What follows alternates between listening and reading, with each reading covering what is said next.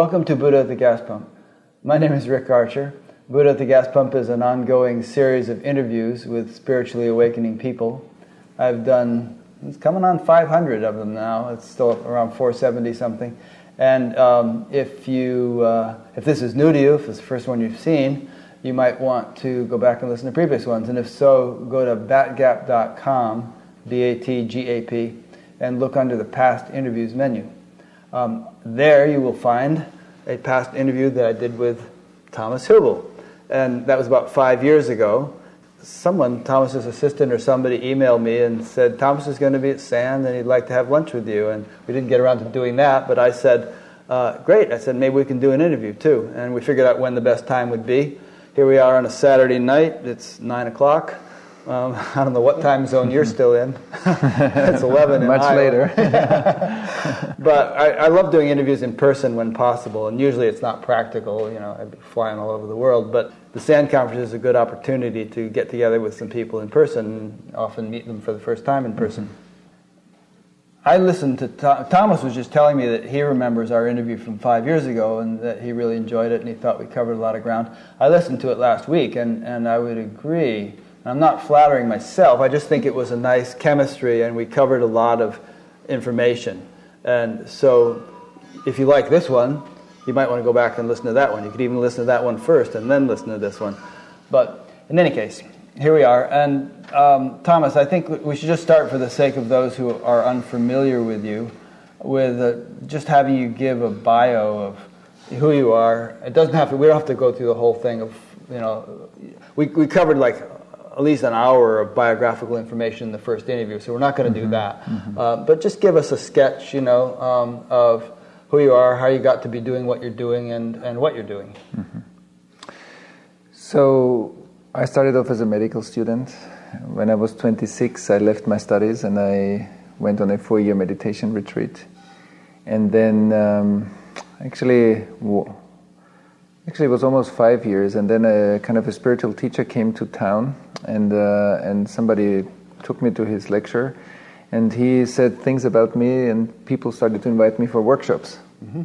and um, and that's how my work actually started. So from being very quiet and retreated, I um, started my life went totally 180 degrees uh, the other way, and we and I started with one suitcase and a computer bag, traveling the whole world, not mm. having an apartment. I was just traveling, and working with people intensively, giving lots mm. of workshop, lots of workshops, and then I got married, mm-hmm. and I lived in Berlin for five years, and now I moved to Israel.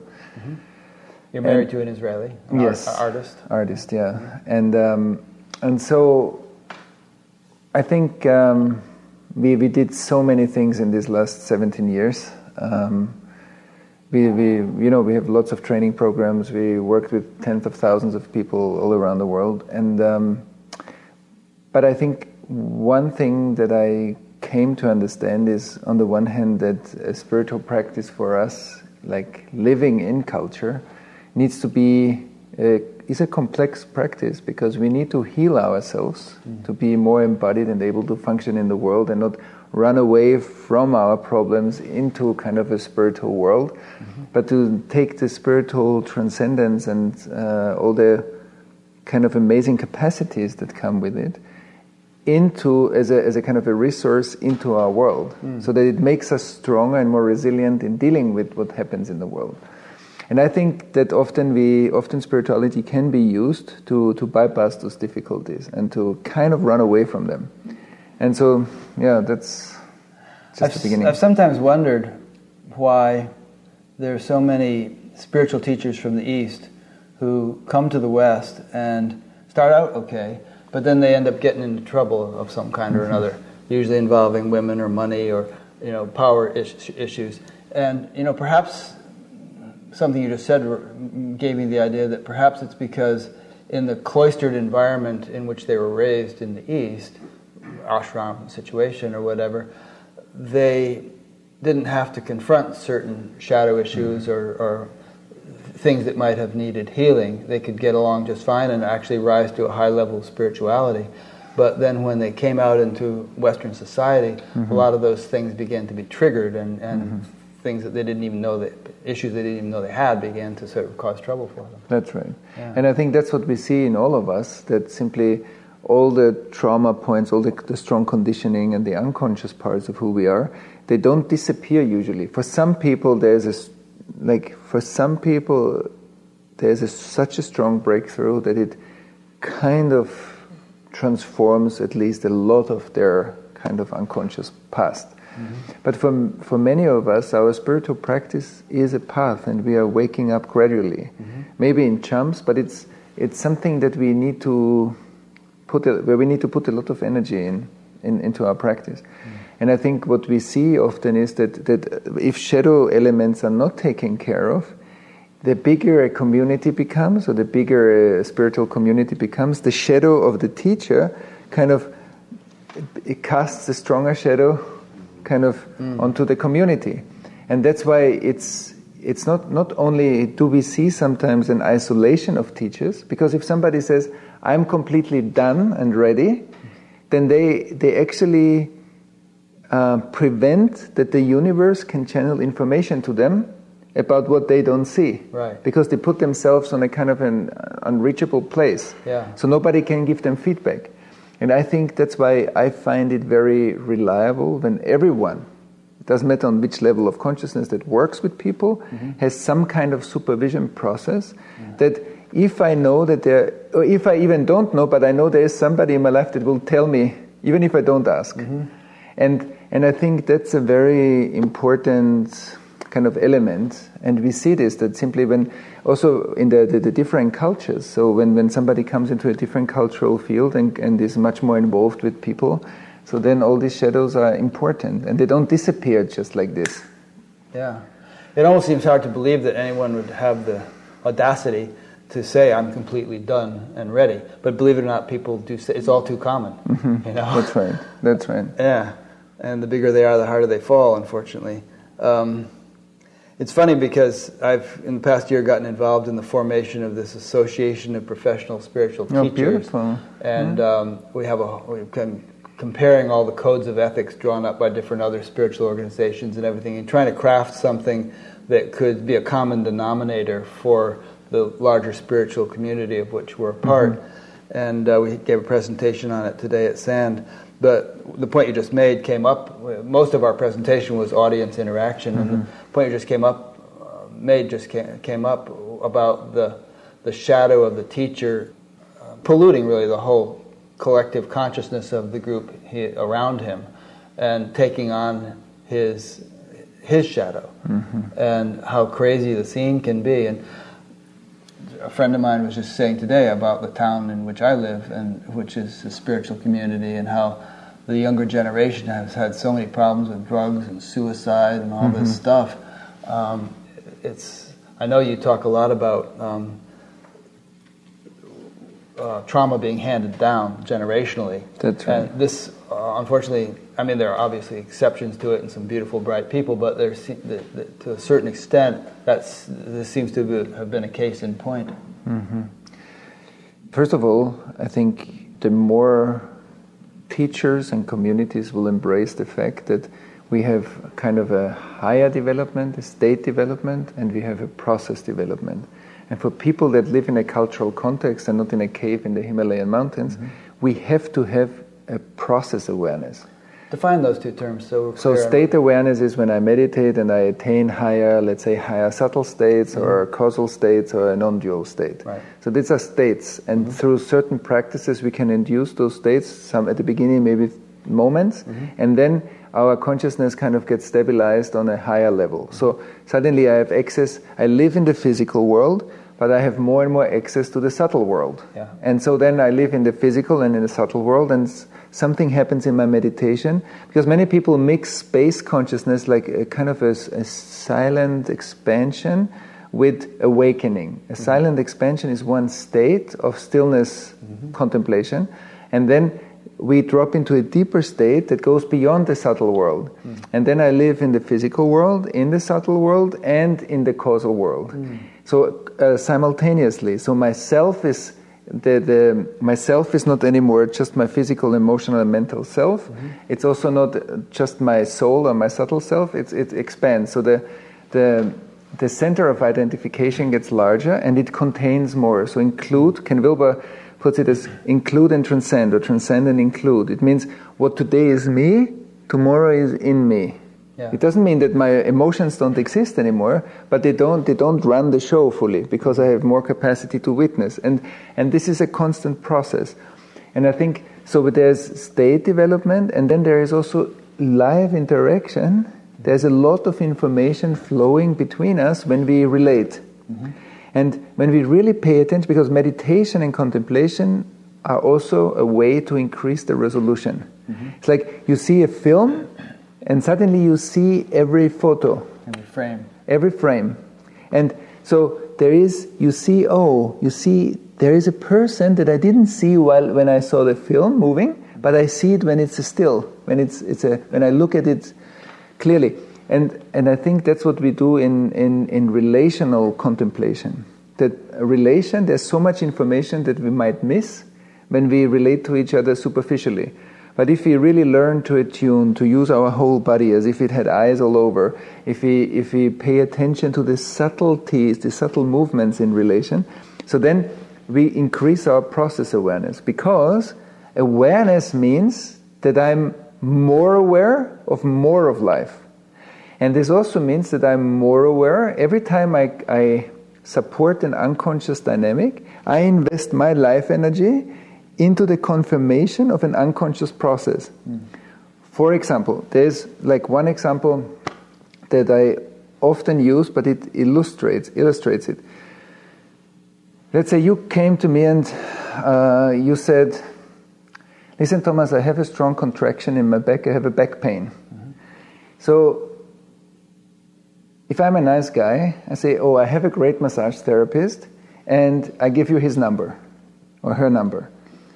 But actually, in the moment I say that, I am already participating in your unconscious dynamic. Mm-hmm. Why? Because you present your contraction in the back as if it's an it.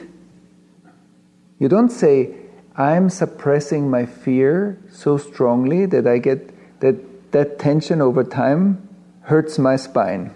Could be that. Could be that you, you lifted the dog in the wrong way and hurt your back. You know, yeah, yeah. something I've done.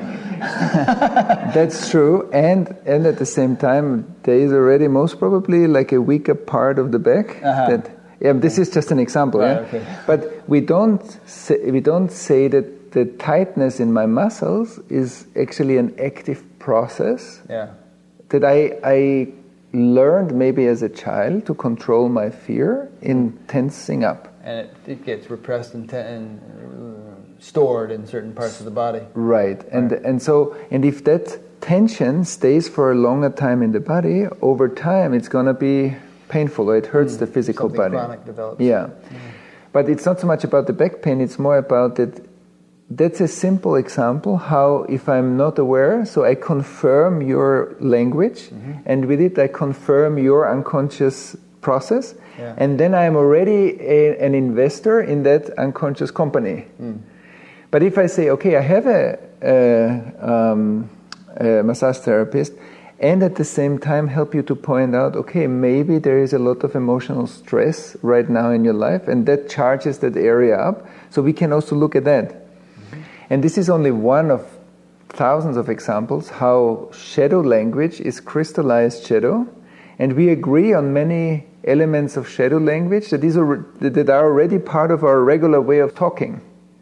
For example, another one is that a stranger is, in our cultural convention, a, a person that we don't know. But a stranger, in fact, is a process in me according to a person that I don't know. But we accepted that it's something to do with the person that I need to get to know which is not true. The distance that we sometimes feel when we check somebody out, when we don't know the person, has nothing to do with the person. Except, let's say there's a serial killer coming into my house, but then then I feel that there is a danger. Yeah. But I don't need to suspect the danger. Most of the friends that Are I have today killers, yeah. are serial killers. so maybe I w- why was I afraid? They never hurt me. Yeah. And maybe at the beginning I looked at them as, oh, who are you? So that's a that's part of, of our trauma history, I believe. That that initial distance. So we are overcoming a lot of fears that we know because we killed each other and we tortured each other as humanity quite often over thousands of years. And I think today we are sitting in the consequence of it. And that has something to do with the passing on of trauma, as you said. Yeah, boy, I could ask you about 20 questions based on everything you just said. One is, you were talking about as consciousness rises, if we want to phrase it that way, then we may end up becoming much more acutely aware of things like the individual frames of a movie. Are you suggesting that that might happen automatically, or are you suggesting one might need to do something in order to be so much more aware? Uh, we have to do something. So you can't just meditate and expect that No. to happen automatically. There No. must be something else you need to do. Yeah, we need to practice relational precision. Mm-hmm. Like that when we relate to each other, that we learn to that my whole body is like an antenna. Yeah. There's a lot of my body knows your body. Mm-hmm. My emotions know your emotions. So your emotion communi- your emotions communicate with mine. Mm. So this means in the moment I ask somebody, how do you feel? Actually, I am already part of a emotional fragmentation. Hmm. Because my emotional field should know what you feel. Because it, it's being If you're, communicated. if you're attuned enough to. Yeah, right. Yeah. But why are we not attuned enough? yeah. That, that, that's already that because we are living in a very traumatized world. So mm-hmm. and so, what we can learn is to heal our own trauma and then come back to a state that we are naturally more and more attuned. So I can practice relational attunement, and I can, of course, practice meditation to be more present. And then I heal my own past mm-hmm. because then I'm more and more open and available for life and human interaction. Yeah. And then we could say that basically our deepest humanity is also our highest possibility. Hmm. Because when I am open and vulnerable and, and, and, and available in the world, that's where I, most of spirit can come through me. Now, some people have said to me that they've had openings which ren- make it very difficult for them to go out in public. You know, they can't walk through a Walmart without reading the thoughts of everybody and feeling the feelings of everybody. It's like that, it's too much information. They don't want all that. To what extent is being shut down to all these potential perceptions an advantage rather than a handicap? If somebody said that to me, mm-hmm. I would ask, I would have a look why they don't have the capacity to regulate this. So, because there's a difference between free regulation, shutdown, and overexposure. Hmm. So, it's, it's, there's, a, there's a lot of new research about hypersensitivity or highly sensitive people mm-hmm. or high sensitivity. So, there, where we say the nervous system of some people is more receptive or perceptive than of other people. And I think there's a truth to that, that mm-hmm. some people are simply naturally Sure. more Yeah. sensitive. Some are pretty checked out. and Yeah. Others are really. Yeah. But if somebody has been born with that nervous system, mm-hmm. that nervous system is a gift. That person, for their incarnation, they need this sensitivity. Yeah. So when they are suffering, then it's not a matter of the sensitivity, then it's a matter of the grounding. Mm-hmm. You know, when a tree has uh, good roots, the tree is stable.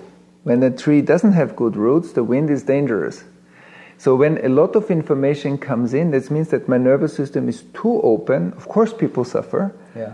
but that's not what we mean with a, a, a, um, a professional attunement. So I can I can go and see people deeply, and at the same time I can be in a supermarket, and I don't need to look at everybody deeply. Yeah. So and that's a regulation. So then I think we there's something that we maybe somebody had a big opening, but then we need to learn how to regulate that. That's not a, a burden, but a, a gift.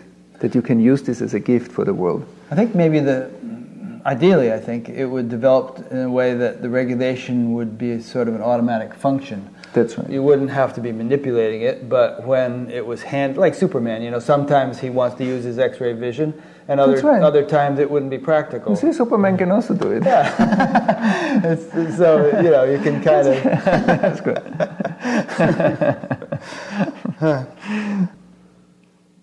Uh, You've alluded to trauma or something of it, that nature being inherited or handed down.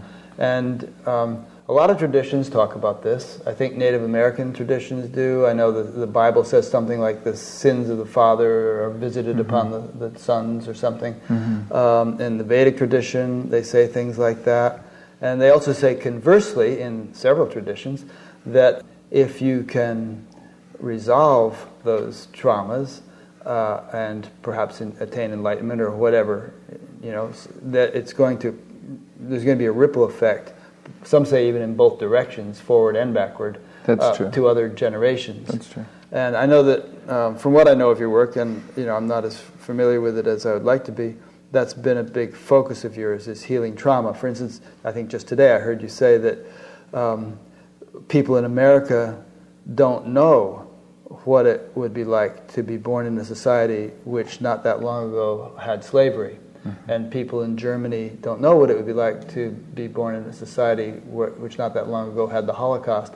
And that these atrocities have left um, a deep impression in the collective consciousness, right. uh, which influences us all, whether we like it or not That's right. and that it's in our own best interests, uh, individually and collectively, to somehow dissolve or heal or resolve that residue that's Mm-hmm. That's been right. left.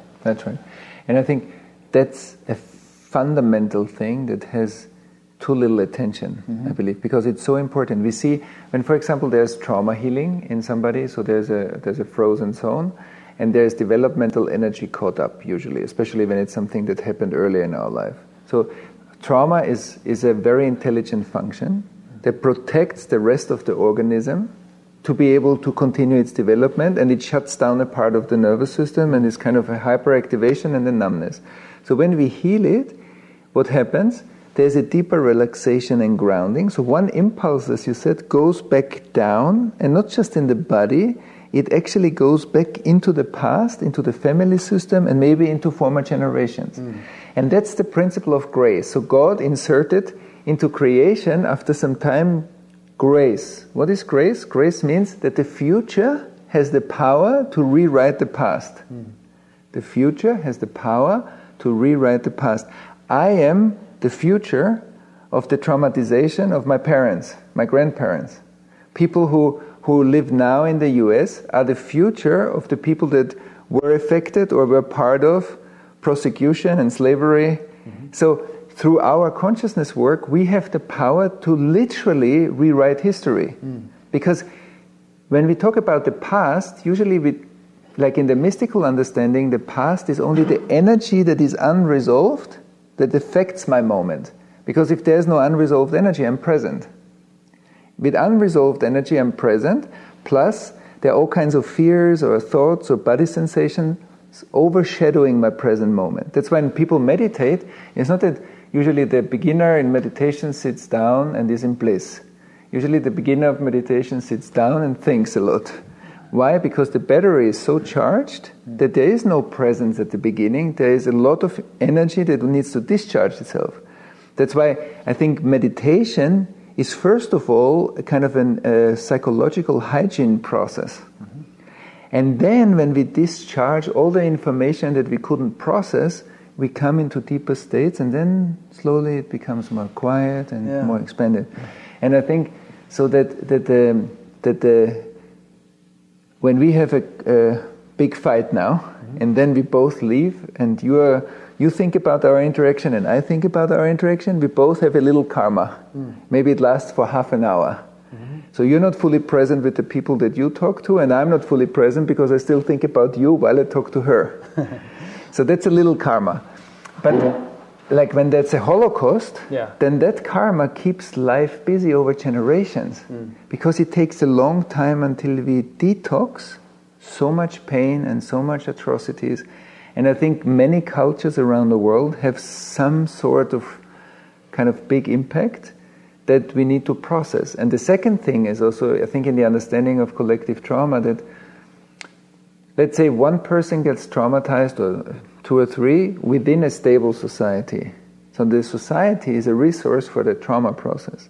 But let's say there's a war or there's a big something going on, and then many people are traumatized around me while I'm traumatized. That's a whole different thing because then the society has a social trauma regulation and every individual has an internal trauma regulation. So the in individual trauma is entangled with the collective trauma. Mm. And that's much more severe, and also in the treatment, I think it's more severe. Yeah.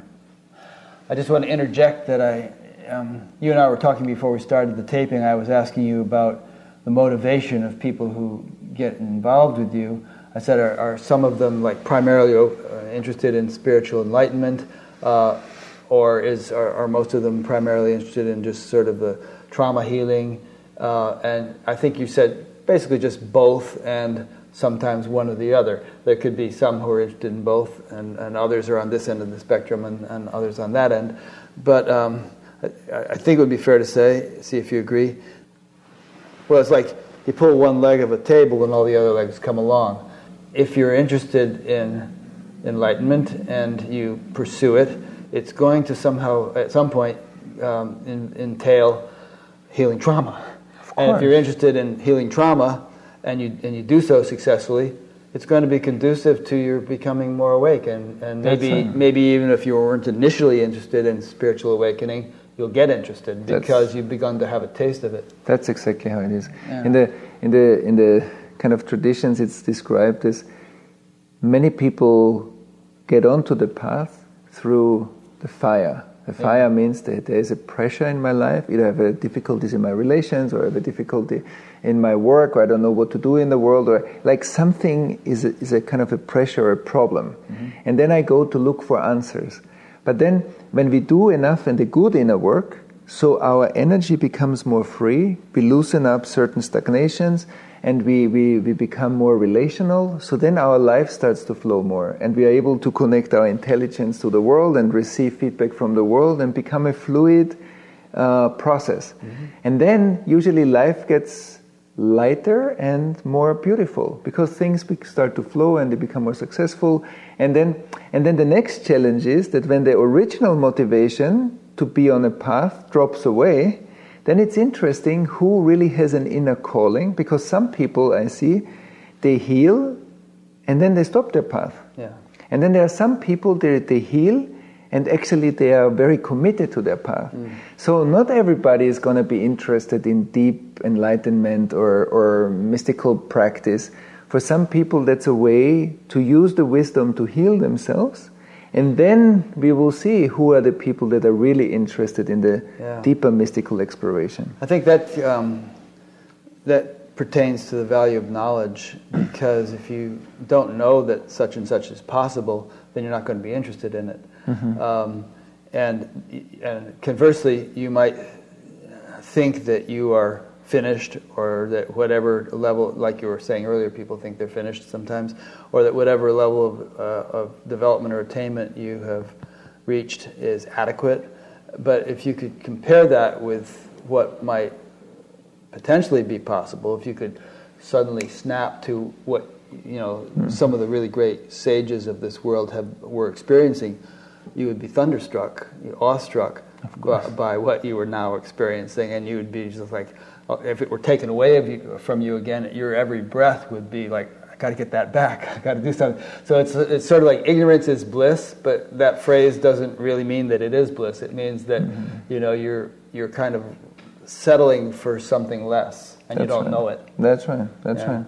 And often we read books, even if we read a lot of books, we don't know yet. Yeah. You know, this is intellectual knowledge, but the knowledge become wisdom is when knowledge really walks itself. Mm. And what I say and what is inside, the state of consciousness and how I talk about it is the same. Talk, You're walking your talk, right. Yeah. And only then it's real.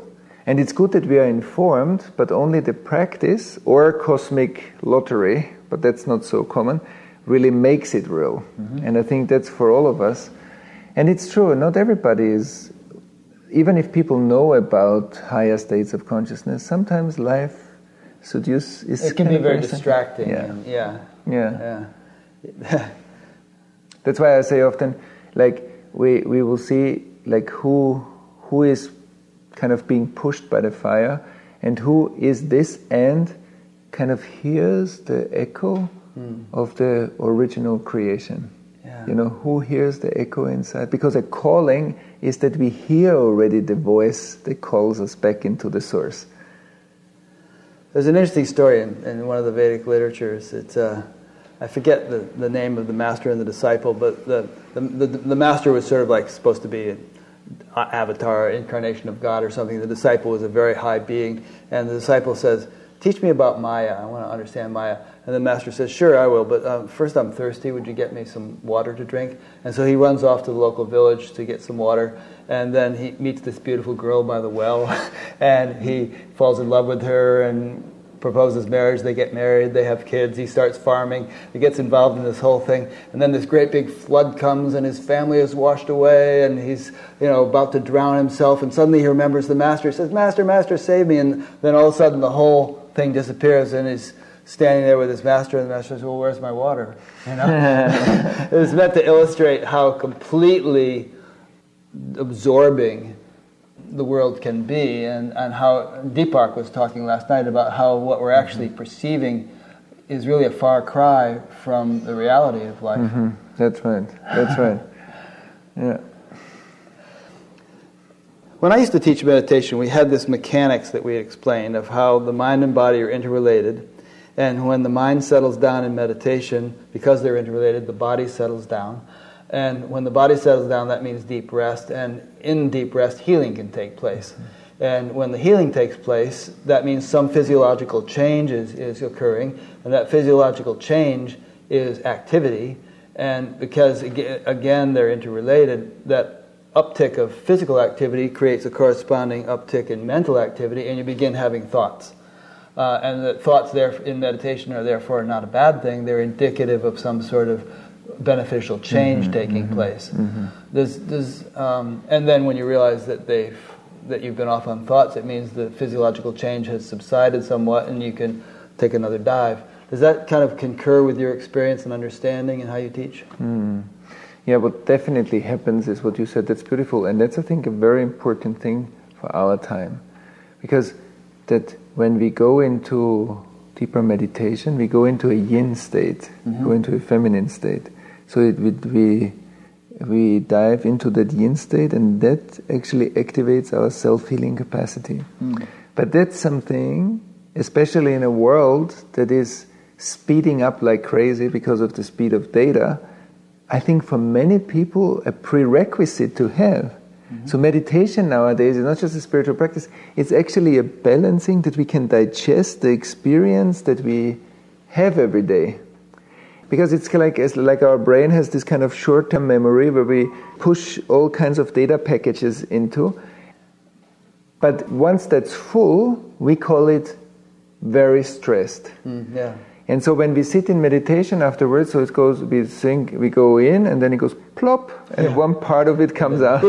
yeah, and then we digest it, and we sink in, and then plop, and another data package comes back, yeah. and another data. So that's maybe also a bit correlated to what you yeah, said. It's the same thing. Yeah, and then after some time, when we learn to really digest life as it's happening, so, because we are living in a culture where we say, okay, you, you do your work for a few months and then you go on holiday, yeah. but do you go on holiday with a red battery? Yeah. You know, the battery is empty. But actually, a healthy spiritual practice means that I have the peace within the movement. Mm-hmm. I have the regeneration within my life.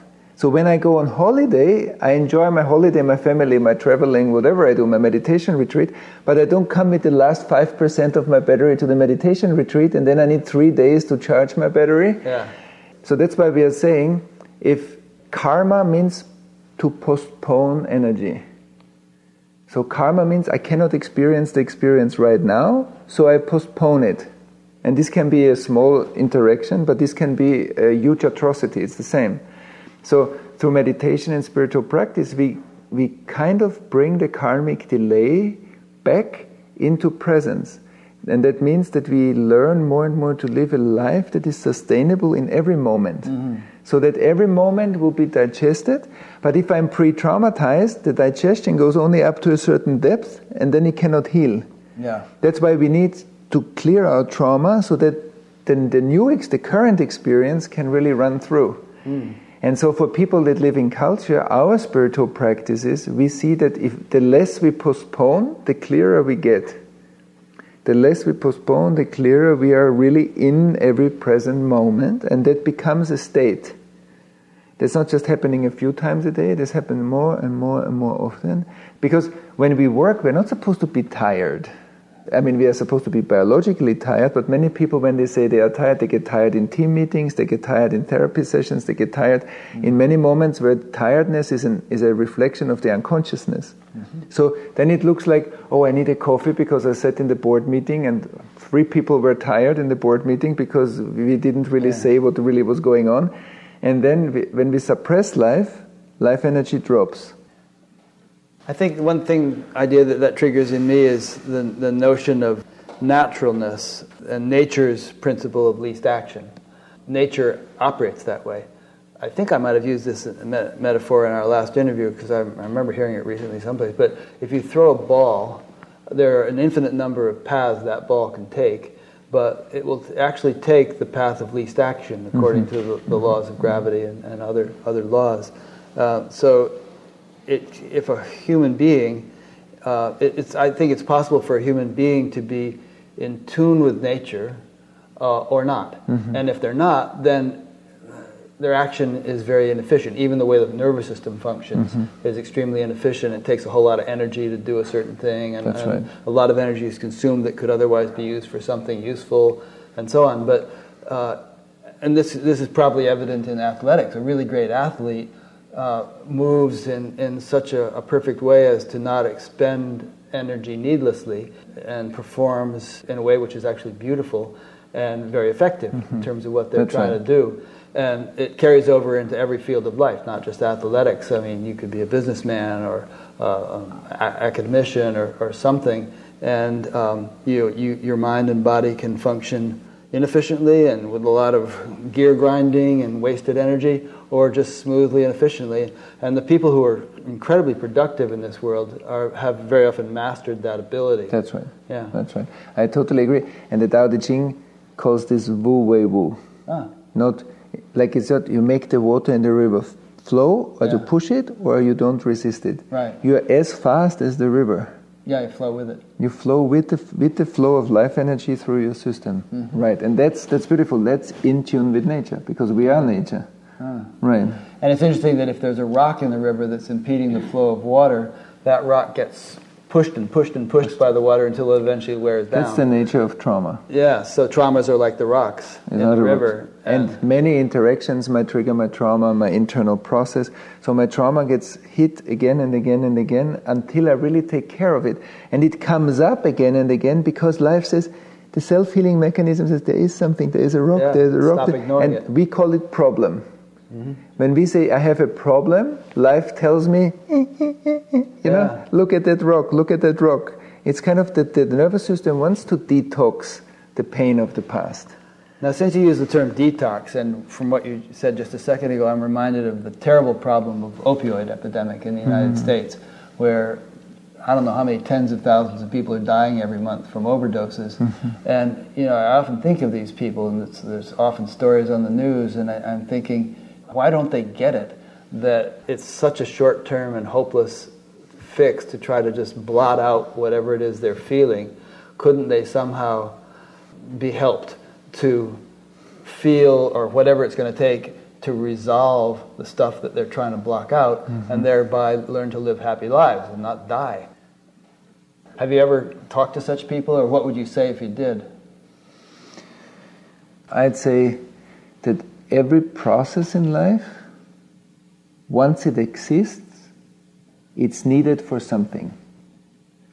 And that, that leads me, before I answer that question, it leads me to something else. Because we live in a, in a culture where it's, at least in certain parts of the population, it's, it's we call this part of me is a strength and this part of me is a weakness. And so naturally we want to get rid of the weakness and we want to hang out where is the strength. Mm-hmm. So we constantly split the world in two, in a good world and into a bad world. And then, and then that split perpetuates itself in many situations. When I have opinions, usually I have a, I like the world or I dislike the world. In the spiritual practice, we need to get through our practice, when it's successful, we somehow kind of transcend that level of likes and dislikes because I start to examine okay, actually, why do I not like that person? Mm-hmm. Instead of taking this as a, as a fact, I take it as a process question. And if I do this, and the same is with my weaknesses. So, weaknesses are childhood heroes. So, if, if I say this is my weakness, the weakness is a symptom of an intelligent process that I needed most probably as a child. So there was something overwhelming in my childhood. I, I established a certain function, but now that function doesn't serve me as a grown up person. But it doesn't mean that it's a weakness. It was an intelligent process. So when we stop framing life like that, I think that's a very helpful thing to do. Mm. That we don't split the world into these two. And now, when we look at people that that uh, have drug abuse, we see more and more that the amount of the addiction rate goes significantly up with the more adverse childhood experiences one has, mm. significantly is the rise of addictions. So, do you think that somehow or other people are uh, there? There was a, a, rash of childhood abuse or something, and that now, now, those people are coming of age and becoming drug addicts, or is it more something in the collective consciousness now? I mean, a lot of these people end up being veterans who have come back from war and they have post-traumatic stress disorder, but not all of them. There's just a lot of people these days get, getting mm-hmm. addicted to opioids. Why this epidemic? Because I think, yeah, that you know that massive social trauma impacts get detoxed over generations. Mm-hmm. So every generation after will show certain symptoms. They might change, but they are basically still bound to the original traumatization. So, for example, after the Second World War, we saw a lot of domestic violence later in, in Germany. Mm. So, when people experience wars, it's not that when they come back it's over. No, they just kind of keep reproducing that violence because they are so traumatized when their kid needs something or freaks out and it's too often, then the, the parent cannot handle this. Yeah. So then they punish the child, which is a trauma for the child, and then and then it's kind of keeps on perpetuating itself. We just pass it on. And I think we simply are not aware yet, like there are more and more studies on adverse childhood experiences, how epidemic is domestic violence. And it's not only domestic violence, it's just simply painful attachment processes mm. that are also very traumatizing for people. And I think if we see a high level of addiction rate, I think we need to think, okay, what's the underlying cause? What, what is underneath that the person is not regulated? Because addiction is a dysregulation, and trauma always causes dysregulation. And so when, when, when I'm not regulated, that I know how much I can eat, what I can eat, how I relate, and wh- where are my boundaries, and where is my freedom and, and intimacy kind of pendulum. These are all regulated function of a grown-up being. And when somebody is in an addiction, usually there is a dysregulation before, and then there is a substance abuse and a substance addiction. But the, the substance addiction is mostly not the problem. The problem is that it's the boat underneath, that's the sail, but the boat underneath is a dysregulated nervous system mm. that when the people stop, they simply start to feel a lot of pain.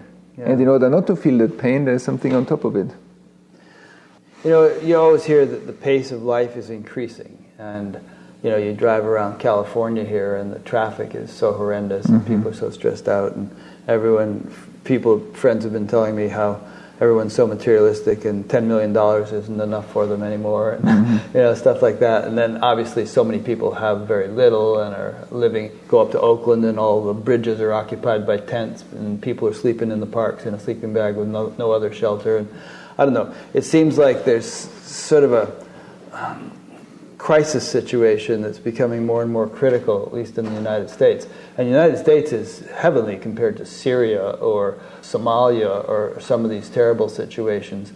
So it almost seems like there is a greater degree of trauma. I mean, we're not in the middle of World War II. We're not bombing, firebombing Dresden or dropping H bombs on Japan. And, those, and we're not in the middle of a civil war like we had. And Steven Pinker and, and some people like that outline all kinds of indicators of how things are actually a whole lot better than they used to be. But um, it almost seems like things are maybe, if Pinker is right, it almost seems like, yeah, he's right, but at the same time, other things are much worse than they used to be, as if the polarities are increasing.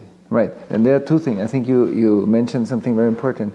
You said, on the one hand, the speed of data channels more data through our nervous system. Mm. So we need to deal with more data. More data also means, for example, more global news. Right. There's through the internet we have an amazing collective learning process, mm-hmm. and we have an amazing collective trauma trigger. You hear what happens in Syria, you hear it 10 minutes after it happened, or 5 minutes. Or, mm-hmm. and so, like, you, we are embedded in a lot of impulses that, that kind of come to our nervous system. And trauma is always a reduced movement. So when there's more data flow and a reduced movement, the reduced movement gets triggered much more. Yeah. So that's one thing.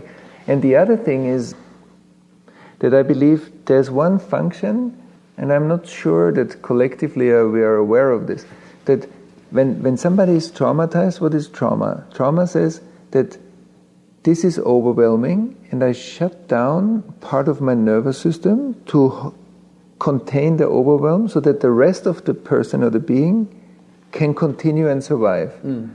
But so this is now in my nervous system somewhere. It sits Some in my body. My, this, yeah. So this stays there, stays there, stays there. And this is what I'm saying is also true, I believe, over generations. So if something happened like a war, this is such a massive trauma like they, they try to do therapy with Holocaust survivors, and in Israel they stopped after some time because they had a too high suicidal rate. So when you open the trauma, it's so overwhelming that you, that somebody cannot handle it. So the best is to keep it that way huh. sometimes. Yeah. So, but then, but then, uh, and and stabilize the person around this, but mm. not open this Pandora's box. But then, after generation, when when the nervous system feels safe for example, if we have a good trauma therapist that gives us a safety, then that information releases. So sometimes we see after two or three generations only the release of the trauma and the massive rising of symptoms. But now we are in a good time. Why are you all drug addicted? Yeah, because now the nervous system starts to detox information ah. that it couldn't detox before because it didn't have the right preconditions. Yeah. And that's also important that that I see there is a delay in the detox until this information can uh, be let go because it's safe enough today to detox that part. So we have two things. We have a, an enormous speed of data that creates a pressure, and we have also maybe a, because it's a good time, now there is more of it out there. Huh. And then if the good time continues and we, we work on this, maybe then in two or three generations we have a really good time without addiction and without these side effects because and that's why people say oh when people are feel too good then they have a higher suicidal rate. It's not because they feel too good but because deeper stuff is it's allowed to come up. It's interesting. So the way you're phrasing it it's almost like karma or trauma or whichever term we want to use is financial debt and it has to be paid off sooner That's or later. Right. And if it's not paid off by this father, then his son inherits it, and he's going to have to right. pay it off. And if he doesn't, then his son. That's but sooner right. or later, it's going to have to be paid That's off. It. And I don't know if it's accruing interest and getting getting bigger or, or, what, but it, it, kind of rings true what you're saying. It and it, it might be interesting to ponder for a minute how it's stored, because I don't think it's just stored in our neurophysiology that's the grossest level, perhaps, and perhaps there's a neurophysiological representation of it in terms of, I don't know, certain uh, impressions in the nervous system, mm-hmm. which possibly physiologists could understand. But I, I, think you would agree, and I think I've heard you say, that there's a subtler field mm-hmm. which is all pervading, That's right. more or less, and that we're all living in that field That's right. and influenced by it, and we influence it. That's right. And that's where the stuff is stored, mm-hmm. kind of like the national debt, you know, and we all have to pay taxes to help to pay it off, but it's, it's not the sole burden of any one of us. And so, what we need to do is figure out ways of paying off that national debt of karma, that right. of healing the collective field. That's beautiful what you said. So when we say the debt, the debt is often suppressed unconscious information that is not in our awareness. Mm-hmm. Because once it's we are consciously aware of it, it's already starting to resolve. Mm. So what we are saying is that when we when we come into life as a soul, we actually when the, the light of our soul gets connected to the conception, it needs to go through collective layers of information, more family, until it, it meets the DNA of that conception. Mm-hmm. So when we come down, we collect subtle information that has already tendencies. And that tendencies fit to the certain situation where we get born into. Mm-hmm. And that means that the dead is always like an unconscious field that is charged with information. Now, when you look at this, the Enso, the Zen circle, what does it say? It says, once energy has been born, it needs to fulfill its cycle. Like when you throw the ball, it will fly, fly, fly, fly, boom. When the energy is discharged, it rests. When energy is being born, it needs to fulfill its cycle until it returns into nothing. Hmm. The, like in the Tao Te Ching, everything issues from it, everything returns to it. Mm-hmm. So, and what when some when energy returns, we have peace. And so that means that um, that once pain is created, even if it's not a physical, if the person that li- experienced the Second World War eh, does, is not alive anymore, that energy is still around because it hasn't been fulfilled, and that's why it's being passed on. And recently, last year, last year in the festival, we invited a professor from Zurich for epigenetics, and she spoke about her mice experiments, and she can show that sperm cells transmit trauma through epigenetic changes. Mm. So it's literally also in our cells, in our bodies, there are tendencies so they can show that mice that got traumatized have offspring, like five, six generations, that express the same symptoms without the trauma. Yeah. And that's pretty amazing because that confirms what was written in the Bible So already a long time it ago. It implies that the trauma is stored in the DNA because that's the only thing that in a sperm cell is going to be transmitted. Or the epigenetics, yeah. what right. is what is epigenetics? I. It's kind of what what the what acted the machine that activates the genetic code. When genes get expressed, there is Uh-huh. a kind of another layer of uh, whatever, like a computer that Ah. activates the. so whether it's in DNA or something on that level, Yeah, on very that level. very fine Yeah. microscopic fundamental Yeah, right. stuff. Ah. And it's interesting because you know you just gave a, that kind of an explanation, but you also just gave a rather esoteric one about a That's soul right. coming in from right. between life stage or so. Do you believe in reincarnation? Of course. So when we talk about reincarnation, I mean, of course, reincarn- there is reincarnation, Yeah. but there are different models to interpret reincarnation. Mm-hmm. And so many people interpret reincarnation from a very personal standpoint. They say, "Oh, I was this. I was. Yeah. I was that Joan of person." Yeah. and I don't think that that's true Uh-huh. because this kind of human life form is unique, and this human life form was not that before. So my personal experience was not that before. So many people look at the reincarnation in a kind of a personal frame, Yeah. and that's not true. But that that there is an information field that gets charged with many with a lot of information, mm-hmm. and that there is a continuation of that information field. That's for sure true. But it's not that personal, I think, as many people like to talk about it or talk about it in some of the reincarnation therapy work that has been done. Well, but there are a lot of stories where like some little kid will remember his, his name. He'll remember in his previous life. He'll remember what kind of fighter jet he was flying, and he'll have all kinds of what what town Right. he lived in. And there are stories where kids go to the town and they they know some people there and they know what, all, all kinds of information. So are you just thinking that just these kids are just picking up a handful of information from the uh, from the collective field and Right. arbit- randomly, and it's not necessarily who they were? Yeah, who they were. That's what I mean. That person was not that person, but that there is a connection between these two lives. Yes.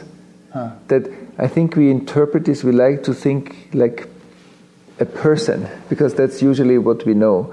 But I think reincarnation from a higher level of uh, seen from a higher level of consciousness is not that personal, but that that a person is a composition moment to moment of different levels of information that compose one reality right now. Mm. And so we are connected. Nobody is ever separate or alone.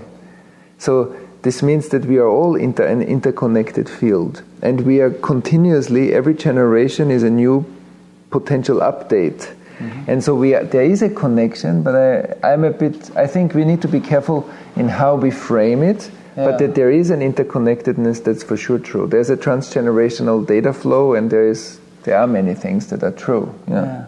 My attitude toward it, and toward a lot of questions like that, is that it's an interesting hypothesis, mm-hmm. and I don't think you or I can necessarily prove, you know, adamantly whether it's this or mm-hmm. that. But it's interesting to contemplate how it might work and Right. consider the mechanics. Right. But if we really want to be scientific about it, then it's a hypothesis, and you know, it's subject to revision, and it's mm-hmm. subject to more learning and information and mm-hmm. everything. Mm-hmm. I, that's probably true of just about everything we're saying here, wouldn't you say? I mean, ten years from now, you might have revised or or in, or deepened or clarified a lot of the things you're saying now, and maybe even changed some of the things Hopefully. entirely. Yeah. Hopefully. yeah, because I, I, I, I see that like if, if the way we look at the world kind of stays stagnant, Mm-hmm. we are not anymore fully participating in the movement. Like when you swim in a river, you know, you swim in a river and the, the landscape is constantly changing Yeah. Mm-hmm. because the water is moving. And our life is like that. So I think a creative life is a life that keeps on updating itself. Yeah. And then you, you find out new things, you do things differently. I think that's a good sign. I think it's also a good sign of a, of a successful spiritual practice, whatever that means, is that when, when you speak and you surprise yourself more often by what you say. Yeah, yeah. That's a good thing because that's a sign that we are bec- we become more open, that more information can flow through, that we not that we didn't premeditate, that we spontaneously allow to come through. Yeah. That's a good thing. It is. Mm-hmm.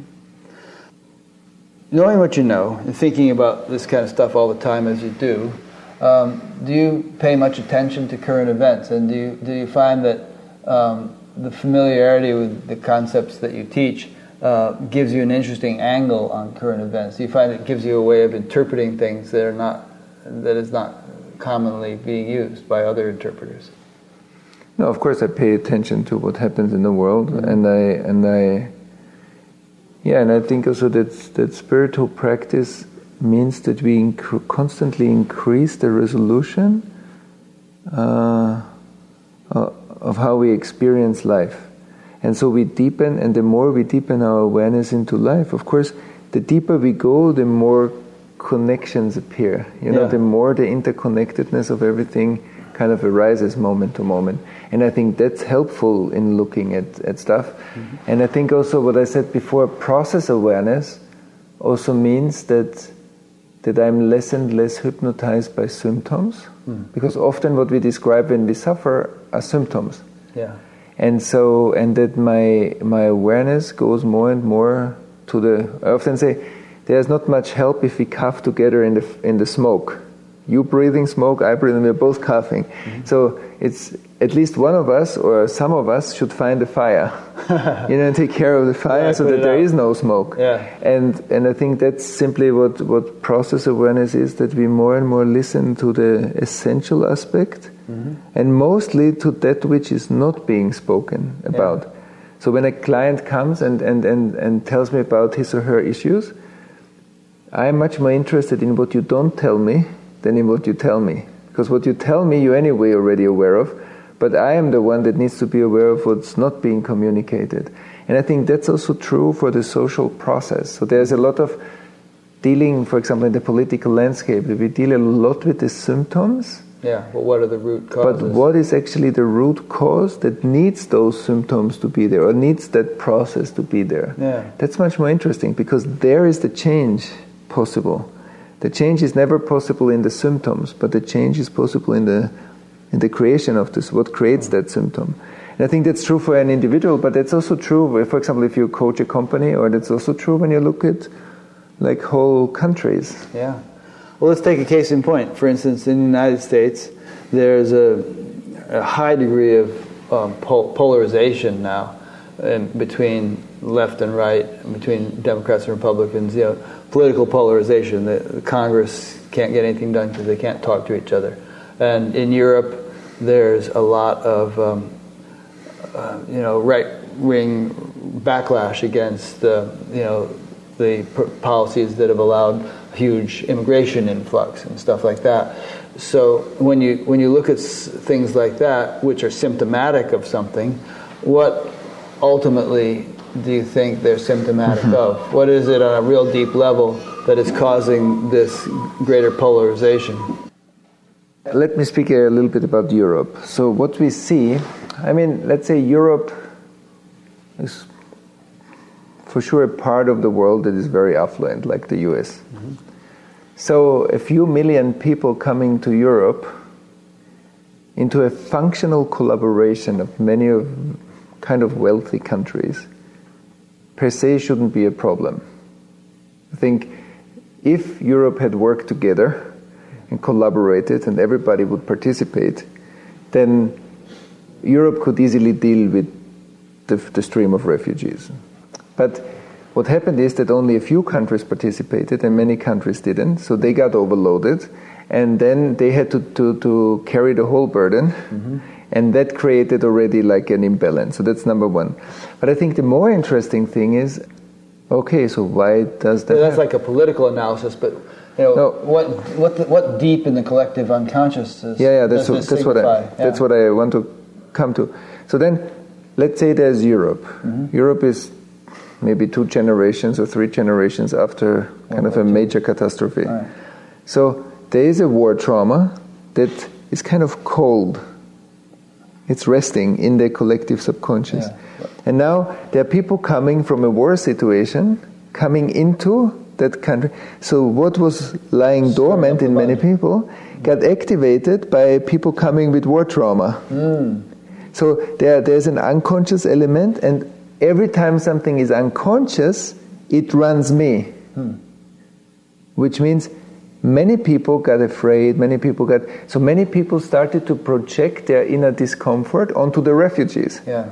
So suddenly they are the bad ones, and maybe there are also some people that are, you know, they're doing criminal things and they're like, like everywhere. But it's not that all the refugees are like that. Right. But of think there is a strong reactivity now because because we are, de- we are actually not dealing with the trauma, we are dealing with the polarization. Mm. And I think there is a similar thing that there that really the racial question in, in the US, the whole slavery topic, that hasn't been properly dealt with. Yeah. And that creates continuously a strong polarization. Mm-hmm. Because I think if we were really to open that up, a lot of so social structures in the US would change. And that, that's not, I think that's not allowed yet. Like psychologically, many people subconsciously don't allow this. Even if we are very liberal, it's still not fully allowed. Mm. And I think that's a that's a, a, strong process. And as long as that information cannot move, it's it and it's unconscious, it will create polarization. And at the moment, we see this very strongly. Yeah, very strong. But that's always when the legacy starts to run the show. I often say unconscious energy is destiny, conscious energy allows for a new possibility. Yeah. And I think if, and often like with ourselves, when we get very afraid, we project it often onto other people because it's easier to think you are the cause of my discomfort and I need to take it back. Because if I can get you out, I feel better, but this doesn't mean that I dealt with my discomfort. But then another person like you comes and I feel again fear. So I need to deal with my fear first and, and then relate to the world. Hmm. A lot of people, both ancient traditions and you know these days sort of spiritual people, new agey types and all, feel that some kind of age of enlightenment is coming, that we're going to shift, uh, perhaps even abruptly, into a much more enlightened world. And if we do that, then I guess a lot of things that exist in our current world really won't fit anymore. So um, if that's actually going to happen, then somehow or other they're going to have to cease to exist. Um, I mean, do you ascribe to that notion, that kind of notion that we could be on the on the brink of um, some radical shift into a better time? And if so, you know, do you feel like these prophecies of tremendous turbulence um, taking place as we make the transition? And perhaps you, in light of the kinds of things you say, would that turbulence be symptomatic of a kind of a stirring up of the mud and a rapid resolution of a lot of long held traumas, latent traumas? I think we are already in the middle of it. In the middle of it now. Yeah. yeah. Because like there are two elements that kind of support it. One is that like we see many people around the world they do some kind of consciousness work at the moment. Many. Many. Increasing all the time, I think. Yeah. So certainly something is calling those people to do it. Yeah. So there's there's one thing. The other thing is that we created a global brain, like the internet and the whole communication technology, now AI. So we are we are creating a new thing that hasn't existed before. It never we never had something like that. Uh-huh. So this creates kind of a, a, a much higher synchronization around the world. Mm.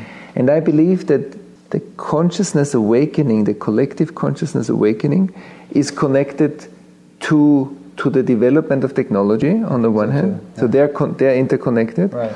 And then, but what the the new perspective does, because we speed up energy, there's more pressure onto these dark lakes of collective trauma information. Mm-hmm. So this starts to come up more and more, and we see this when it comes up unconsciously, it will create a lot of turmoil. Yeah. If if enough people start to understand how to work with this, we can, in a way, release the brakes of awakening because this also kind of is like like karma. It's kind of it it's it's a weight, mm-hmm.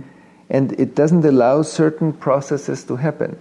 And the the last thing is, I believe that a consequence of the traumatization is that we are to a certain, sometimes to a high degree, disembodied. We are not anymore connected to the fact that we are the planet. My body is um, water and carbon and whatever. That is the planet. Mm. And so, because we are separate, we don't care enough.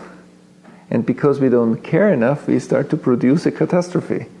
And, and if that continues, then you have really a turmoil because suddenly you have people that lose massive, massive uh, amounts of people will lose their job through technology. There will be a, a, massive amount of climate refugees because in certain parts of the world it will be harder and harder to live. Oh yeah, and, and if sea level rises ten feet, there's going to be hundreds of millions of people yeah. evacuating the cities. Uh, and scientists keep updating right. their predictions. so it, it it's coming closer. Like the plagues in Egypt, you know, in the, the plagues in the Bible in Egypt mm-hmm. means that at the beginning change was a whisper, it was out there. And then it comes closer and closer, like in our lives. Often we don't change our lives until we really have a problem. Until we really have to. Yeah. And, and we have to, or we suffer in our body. Yeah. And so we see that all the, the pollution that we put out, is like 20, 30 years ago, we put it somewhere out there, but now we suddenly discover in this whole global brain that out there is in us. Yeah. You know, there is no out there anymore. It doesn't matter where I dump my waste and all this toxic stuff and all the pesticides, they slowly come back into my body. Sure. It's the same. I mean, the oceans are full of plastic and the fish are eating the plastic. Totally. And they're, they're saying that within 50 years we won't have any fish or, or negligible amount, so that'll be the loss of a whole food resource, and that's turmoil. And the droughts and everything else could decimate the land food resources, and then then we're really going to have refugee crises. But that's a possibility. The beautiful thing in the mystical understanding of reality is that because I am not on the planet, but I am the planet, mm. because of that, I understand that I am part of the game board and not a player on the game board. Right. If that's true, then all the inner work that we do is part of the change of reality. And that means that the world is not a fixed entity. Mm-hmm. The world is being fixed by our collective state of consciousness. Yes. So it's not that we will end up having no resources. In that possibility of reality, we won't maybe have resources, but that doesn't mean that that's the only possibility. Mm-hmm. If many of us grow and progress, or we learn to unleash more and, or like integrate more and more of the collective stuff, maybe there's a whole other planet with a whole different intelligence of collaboration, contribution, support, care for each other, that the whole system becomes much more intelligent. And then, like, we see this when we work with clients. If, the, if there is a certain inner condition, the person goes that way. But how often and how many therapists see that when you heal something, the person suddenly goes that way? Yeah. So there's a course correction in life for that person, and I think that's also true for us. The yeah. planet can end up in a catastrophe, but the planet can also end up in a whole new level of realization, and it will never get there. Yeah, you know, I've been thinking the last few days, and I'm sure others have thought this too, but it's just become more clear to me that ever since the invention of atomic weapons, there's been the possibility of wiping out life on Earth.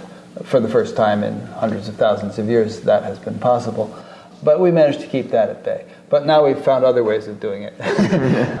and you know we're looking at the very real possibility of that happening through climate change and, and other such things and it's almost as though the earth has an immune system mm-hmm. and we mm-hmm. are agents in that immune system as if white blood cells That's or something right. and the way that that immune system is kicking in the way we can see that it's kicking in is that there's this spiritual upwelling taking place you know this mm-hmm. epidemic of mm-hmm. interest in, in spirituality and actual genuine awakenings. So it's almost like that's the way the, the Earth's immune system is rising to meet the challenge of the possibility of mass extermination and the, the, suffering that that would entail. Mm-hmm. And so that gives me optimism. That's right. And I think what we need to maybe add is that more and more people that use their spiritual practice to bypass the difficulties of the world, mm-hmm. start to become interested and resourceful to meet the difficulties of the world. Yeah. That the world is not an illusion, but the world is part of our repair. Uh-huh. So our repair is in the engagement with the difficulty, and the more we embody ourselves, this here holds. This body is not whatever 47 years old this body is millions of years old. Mm. That's the difference. So the whole achievements of life from the very first cell up through the plants and the animals and everything, everything is here. Yeah. And that means that our awakening goes back through here. And so when we look at the at the realization of Christ and then we look at at what has been said in the Bible, so the on the judgment day, the dead will rise. Right. What does it mean? That zombie apocalypse. yeah, right. Hollywood's full of it. So, what what it means is that in here there are thousands of lifetimes of life mm. that led up to this moment, to this conversation. Uh-huh. So many lifetimes developed that we can have this conversation yeah. that sit in us. So if our awakening kind of like grace mm-hmm. ripples back in time, ripples back through this body, and we really embody our enlightenment, then we actually ignite all those souls that were part of, of the process that led up to here, uh, being unified. So they are alive in that realization because all of it leads up to this moment and to that realization. Mm. And I think that's the possibility of a collective revelation that we that enough people practice an embodied spiritual practice where we download the light of spirit into ourselves and that's actually igniting a massive awakening because then then it's like a wildfire then it's not one person after one person after one person, that it's your body transmits a lot of light into every cell in the room. That's a different. That's, that's a game changer. Yeah. And I think if we don't escape anymore, and say, "Oh, I cannot hear this. I need to be in peace. I need to be with my green smoothie somewhere." If it doesn't matter where I am, because where I am, that's where life wants me to be. And then it doesn't matter if life brings me to the green smoothie, perfect. And if life brings me into a war zone, also perfect. Mm. And then, because I say often to people, because sometimes in our groups we talk about causal meditative states, and then maybe one hour later we need to deal with stuff that comes up from the Holocaust. But actually, it doesn't matter. Because all of this is life. And if the more fluid I become, the more I'm not fixed into one thing, one state, one part of myself. Whatever life brings, there's a fluidity to be with. And I think that's beautiful. Yeah. It's interesting that, you know, a lot of times I think people who are trying to come up with practical solutions to the problems regard spiritual people as being a little impractical because, oh, fine, you meditate and you get into some nice high level of consciousness and you feel groovy, but what's that going to do about the carbon dioxide in the atmosphere or the melting of the methane in the Arctic or the mass die dying off of the bees and, and whatnot, which could decimate our whole agricultural mm. system.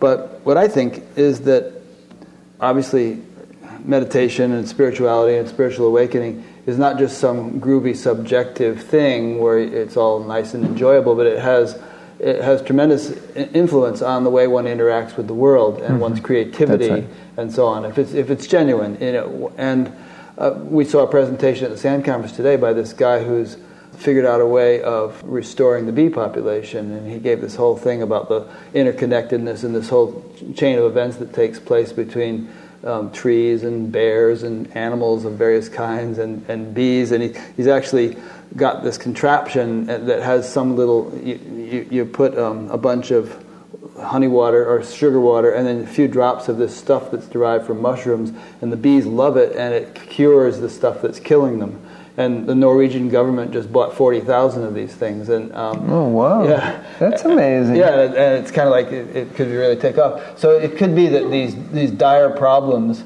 that seem insoluble and you know and there are actually environmentalists and people saying that we've got about 10 years left to live and it's too late nothing can be done I think there could be 11th hour solutions that come about, which, as, as, in most cases, mm-hmm. are unforeseen. We never see the technological, the brilliant breakthroughs that end up taking place. Mm-hmm. And that the engine behind those, the impetus behind those, will be this upwelling of creativity that results from the upwelling of collective consciousness. Mm-hmm. That's right. Yeah. And then in the, in the mystical understanding, you say there's always the light that potentially has the power to turn around the difficulty. Yeah. But often it's a fish that's swimming around our legs, uh, our legs, but we don't see it. Right. So often the, the information of the solution is already somehow here, but we are kind, we are not able to see it until we uncover it through some kind of process. And I think that's that's the same for I think all the people that have the answer to solve climate change are already around. It's like yeah. a puzzle piece. All the people that are interested and feel called to work on it, mm-hmm. we just need to see how this forms an answer in yeah. the world. And uh, so I, I, think what you say is very true that often some revelatory uh, kind of inventions or insights change a lot of the game. And, but I think the combination, we call it the combination of inner and outer science, doing enough mm-hmm. inner work to be able to to do the outer work that's needed, the scientific breakthroughs, the technological solutions or breakthroughs to help us to deal with the current situation. Yeah. And some might say, great, yeah, technological breakthroughs, look how, how much good those, they, those have done us. That's what's gotten us to the brink of destruction. But no, the, the question is, is not if been, we have brought ourselves yeah. to the brink of not technology. No, how, but the, the tools we've created have, have had very or the how we use them. How we use them, yeah. which is where spirituality comes in. That's right. Because it hopefully That's gives right. us the intelligence and the not the intelligence, the wisdom to use them intelligently. That's right. Yeah. That's right. And the good thing is that AI became like it's the the welcomed alien uh-huh. Suddenly, humanity has another. You know, before it was always the aliens. We thought, oh, the aliens will come and kill all of us. Right. And now we don't have that, but we have suddenly AI. It's kind of a kind of alien that, that landed here, and suddenly we think, oh my God, this will kill us, this will torture us, this will. So suddenly we see on the face of that alien our own evilness. Hmm. Because we also contribute a lot to the extinction and the. so how we treat animals is torture. Mm-hmm. At least in some in some food production, that's oh. torture. In Iowa, it is. And, and, and now we look at AI and we see our own past on the face of a potential future. And I think if we are wise enough, then we do what every good psychologist would do. We learn to deal with our projection. Hmm. So we really look at the way of the ethical behavior, how we live, mm. and then maybe we also come with a pure motivation to develop technology in a way that will not be harmful. Yeah. But it's, I think that there is something very interesting right now going on when you read a lot of writings. I think that that's a, a perfect projection onto another. And I think that's a very healthy process. If we, are, if we are wise enough as humanity, then we use that moment to really self reflect as a, as a species. And I think that would be a very, a very powerful process. Yeah. One thing you just said about you used the word ethical. I mentioned earlier that you know I've been involved in the formation of this thing to hopefully increase awareness uh, in the spiritual community about the value of ethical standards in addition to merely developing consciousness and so on. It's been a bit of the wild, wild west in terms of all these spiritual teachers doing whatever the heck they pleased, and, and so many people have been hurt and confused and disillusioned and, and so on. Um, but I mean, uh, I've kind of made it sound that um, spirituality is going to be this great savior that's going to save humanity, uh, you know, uh, uh, from from disaster at the at the last moment. But some would take a look at what spirituality has been like so far and say this is the thing that's going to save humanity, because you know there have been so many crazy situations um, in so many spiritual communities mm-hmm. and among so many teachers and gurus and everything else. It doesn't seem like they could save their own community, much less the world. Yeah, I think like what we see is that there is a lot of spiritual trauma in the world, and it didn't start now. Like I think we we went in human history through many many very traumatizing events connected to spirituality or religion, mm. and and I think it's our job to start looking at that, to say, yes, you know, you just read here something happened in the church, here something happened there, here like there's fundamentalists doing this and that. And when you look back in history, so many things actually kind of were connected to the spiritual world or the, the religious world. And I believe what you say is true. We are here, we can stop the recreation because trauma often has a recreative cycle. So it takes some time and then it shows up again. And, and I believe our calling maybe is that we say, okay, yes, there are many things going on and we are hurt, but we will take a break and, and really look at that hurt, mm. look at that spiritual traumatization. Doesn't matter if it come, is it happened in religious communities, or, but there, there is definitely a yearning in humanity for something higher. And I think that's because we are spiritual beings also. But we need to look at the hurt that happened in order to restore the healthy, ethical life that you are talking about. And everywhere where is trauma, there's numbness, and numbness creates side effects. Mm. And so I don't feel it's like trauma is like imagine you're, you're swimming in a river and you're in the water. Life is swimming in the water. Every one of us swims in the intelligence of our soul's path. Like there's intelligence. well, this intelligence? Is, is, is, is life in movement. Mm-hmm. And so we're in the river, and then suddenly there is ice. So, so, you need to get out of the water. You need to walk maybe a few hundred meters, mm-hmm. And then you can go back into the water. Hopefully with a wetsuit. Yeah. yeah.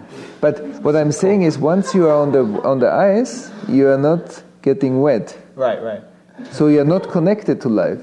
So when I when I'm not connected to life, or when somebody is a parent, for example, and is not connected, that's the zone where we beat our children, mm. where we hurt our children, where we hurt other people. We don't hurt other people because we are connected. Mm. We hurt them when we are disconnected, because everybody who is in the water respects water. Yeah. everybody who is healthily connected to the body will eat and do things in a way that are in alignment with the body. If I don't feel my body, I do stuff that will hurt it. Mm-hmm. And I think that's the same with, with, this, with spirituality, that there's a lot of hurt that is connected somehow to, to it. And that's what we did in the past, but we are the ones that can restore it. Yeah. And I think for your process, I think with the ethical rules, I think that's going to be an important part to, to take some time out and look at what is the spiritual trauma in the world. Yeah. I think that it's, a, it's sort of an effort to encourage greater self scrutiny, um, both individually, you know, and within communities to have them sort of take a look at uh, how what they're doing and how things are happening there and whether that's really kosher you know yeah um, kosher is good you know because a lot of things are taken uh, on, I mean, a lot of things happen, and then people assume that the, the teacher must know better than I do mm-hmm. because he seems so enlightened, and therefore I'll just sort of abdicate my judgment and discrimination, and, and then things get really far and I think what many teachers, I mean, there are some that do this anyway, but I think there's a there's a higher degree where we, I often say, spiritual teaching is we start in kindergarten mm-hmm. and we go up through school, through high school to university, which means everybody who works with people needs to know that some people hear me as a grown up some people hear me as a three year old, and some people hear me as a 12 year old. Mm. And I need to be aware that I, am, that I see exactly where you come from, especially when, when your trauma or your early attachment wounds are active. And that's why that's a very complex process because even if you talk about mystical or spiritual teachings, I need to be aware who who listens to me. Yeah. And and many people, you know, there, for example, sexual admiration of, of spiritual teachers. Pe- many people take this as real, whereas it's a it's it's it's a it's a process that is not. What do you mean? They take, you mean teachers take it as real? Yeah, some te- they're teachers flattered by it. They are flattered by it, it and take advantage of yeah. it, or they think that sexual uh, whatever attraction is legitimate. yeah, it's legitimate and true, or it's being even sold as okay, my sexuality will help you to get enlightened, right? Can and give you my shakti. yeah, right. And I think that's really dangerous. Yeah, yeah. That's really dangerous, and because we don't see where this uh, where these impulses or sexual impulses come from, and that's why to have certain rules that make it kosher, in a way, is important and also a sophistication that we can see what kind of projections we get. Yeah. And that we are that we have enough awareness not to get entangled in those projections. Mm-hmm. And and uh, so I think that work is very sophisticated because it, it includes the developmental process of a human being plus the transpersonal process. Yeah. And so I think the more people include basic psychological and trauma and developmental knowledge, I think that's going to be good for a process that can unfold well, where people can heal and transcend themselves. Yeah, it's interesting. When I was listening to you earlier today over at the conference, um, I was kind of putting myself in the shoes of some of the kind of neo Advaita types, you know, who like to boil everything down to, you know, you are that, and and you don't exist as an individual, and the world is an illusion, and you know, give me twenty bucks, and, and we got it. You know, it's all figured out. And they listen to someone like you or many other teachers who are talking about all these psychological things and cultural things and collective unconscious, and they think, oh man, the, the guy's just overcomplicating it. Really, all that stuff is illusory, and we shouldn't even think about it. Mm-hmm. But I think, um, personally, that you know what you're doing is very valuable, and that uh, this stuff can't just be dismissed as illusory. It, it, actually, a deep understanding of it is essential for really making progress individually and collectively. Spirituality is a nuanced thing. You know, it's not. In a sense, it's very simple, but it's it's not simplistic. It's it's nuanced and there's great richness and, and complexity if you really want to understand it mm-hmm. uh, thoroughly. And you, you said it beautifully. I think that there is simplicity and complexity. Yeah, both. And like in the Bible on Mount Sinai, when the voice of God appeared mm-hmm. for the whole group, there was kind of a mass awakening. And it says, when the voice spoke, everybody felt it spoke personally to me. Mm. But what is the meaning of this? These are just metaphors, but the meaning is that, that the most universal is expressed through the most individual. Mm-hmm. So that your individuality and the beauty of your crystallization is part of the non dual reality. Mm. That's different than you, this is an illusion, this is an no. This is beautiful, this is beautiful, this and all of it creates all of it. So energy and emptiness is not two, means that the energy that runs through me and all the stagnations, they are part of my repair and my enlightenment. So hmm. the personal karma that I took on is part of my repair. And I think because that's very complex, that's not so easily accessible. Yeah. Because then it becomes also very sophisticated. It's very simple and it's very sophisticated. And I think and uh, we have we are living in a more and more complex reality mm-hmm. and the reality I think I think actually it's dangerous when people say the world is an illusion. Yeah. I think that's a dangerous, ethically, it's a very dangerous saying. Even if, when on a very high level of development, of course we are looking through the world. We transcend, but it doesn't mean that it's an illusion. We transcend the illusion is the separate perception of the world. Mm. That I perceive myself as a separate particle in the world. That's an illusion. Right. But that the world, the movement, and the stillness are not two. That's non duality, not the stillness. Hiding out in stillness is not non duality. The stillness within the moment of every moment of life unfolding. And, and I think that means that we need to be deeply embodied and transcendent. And that, that that's, I think, yeah, multidimensional. Multidimensional, right. yeah. Which doesn't mean that what the, what the teachings of Advaita, they are very beautiful. And Ramana Maharshi but Mah- Ramana Maharshi had a practice. Yeah. He said, inquire the, the root of the thought of I, mm. which is every meditation does the same thing. You inquire the current moment until you come back and get absorbed in the source. Mm-hmm. But I believe for us living in culture, that means also that we do this while we live our life. While we are parents, while we have a job, while we Otherwise, we need to go to the cave, like he did. Ramana Maharshi sat in a cave, and that's very important to see. That most of us are not sitting in a cave. We're not. We're not constituted that way. It's yeah. Yeah. And but that's very important. We we take this as a role model, but we are not living that way. Mm. And so, if you're not living that way, that's only partly our role model. But the state that Ramana Maharshi was in of course, was amazing, and, and I think there's a lot of truth to that.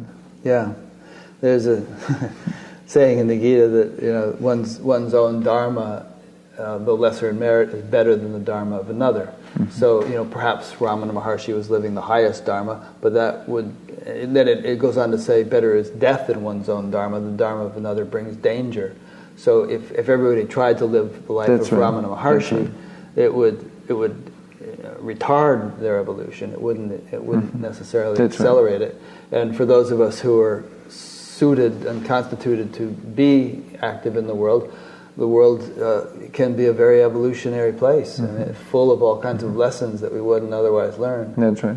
And and I believe that there, there is an importance in practicing our stillness meditation into deep deep states of stillness. I mean that's inherently important. Do you, you have know? a daily routine like that?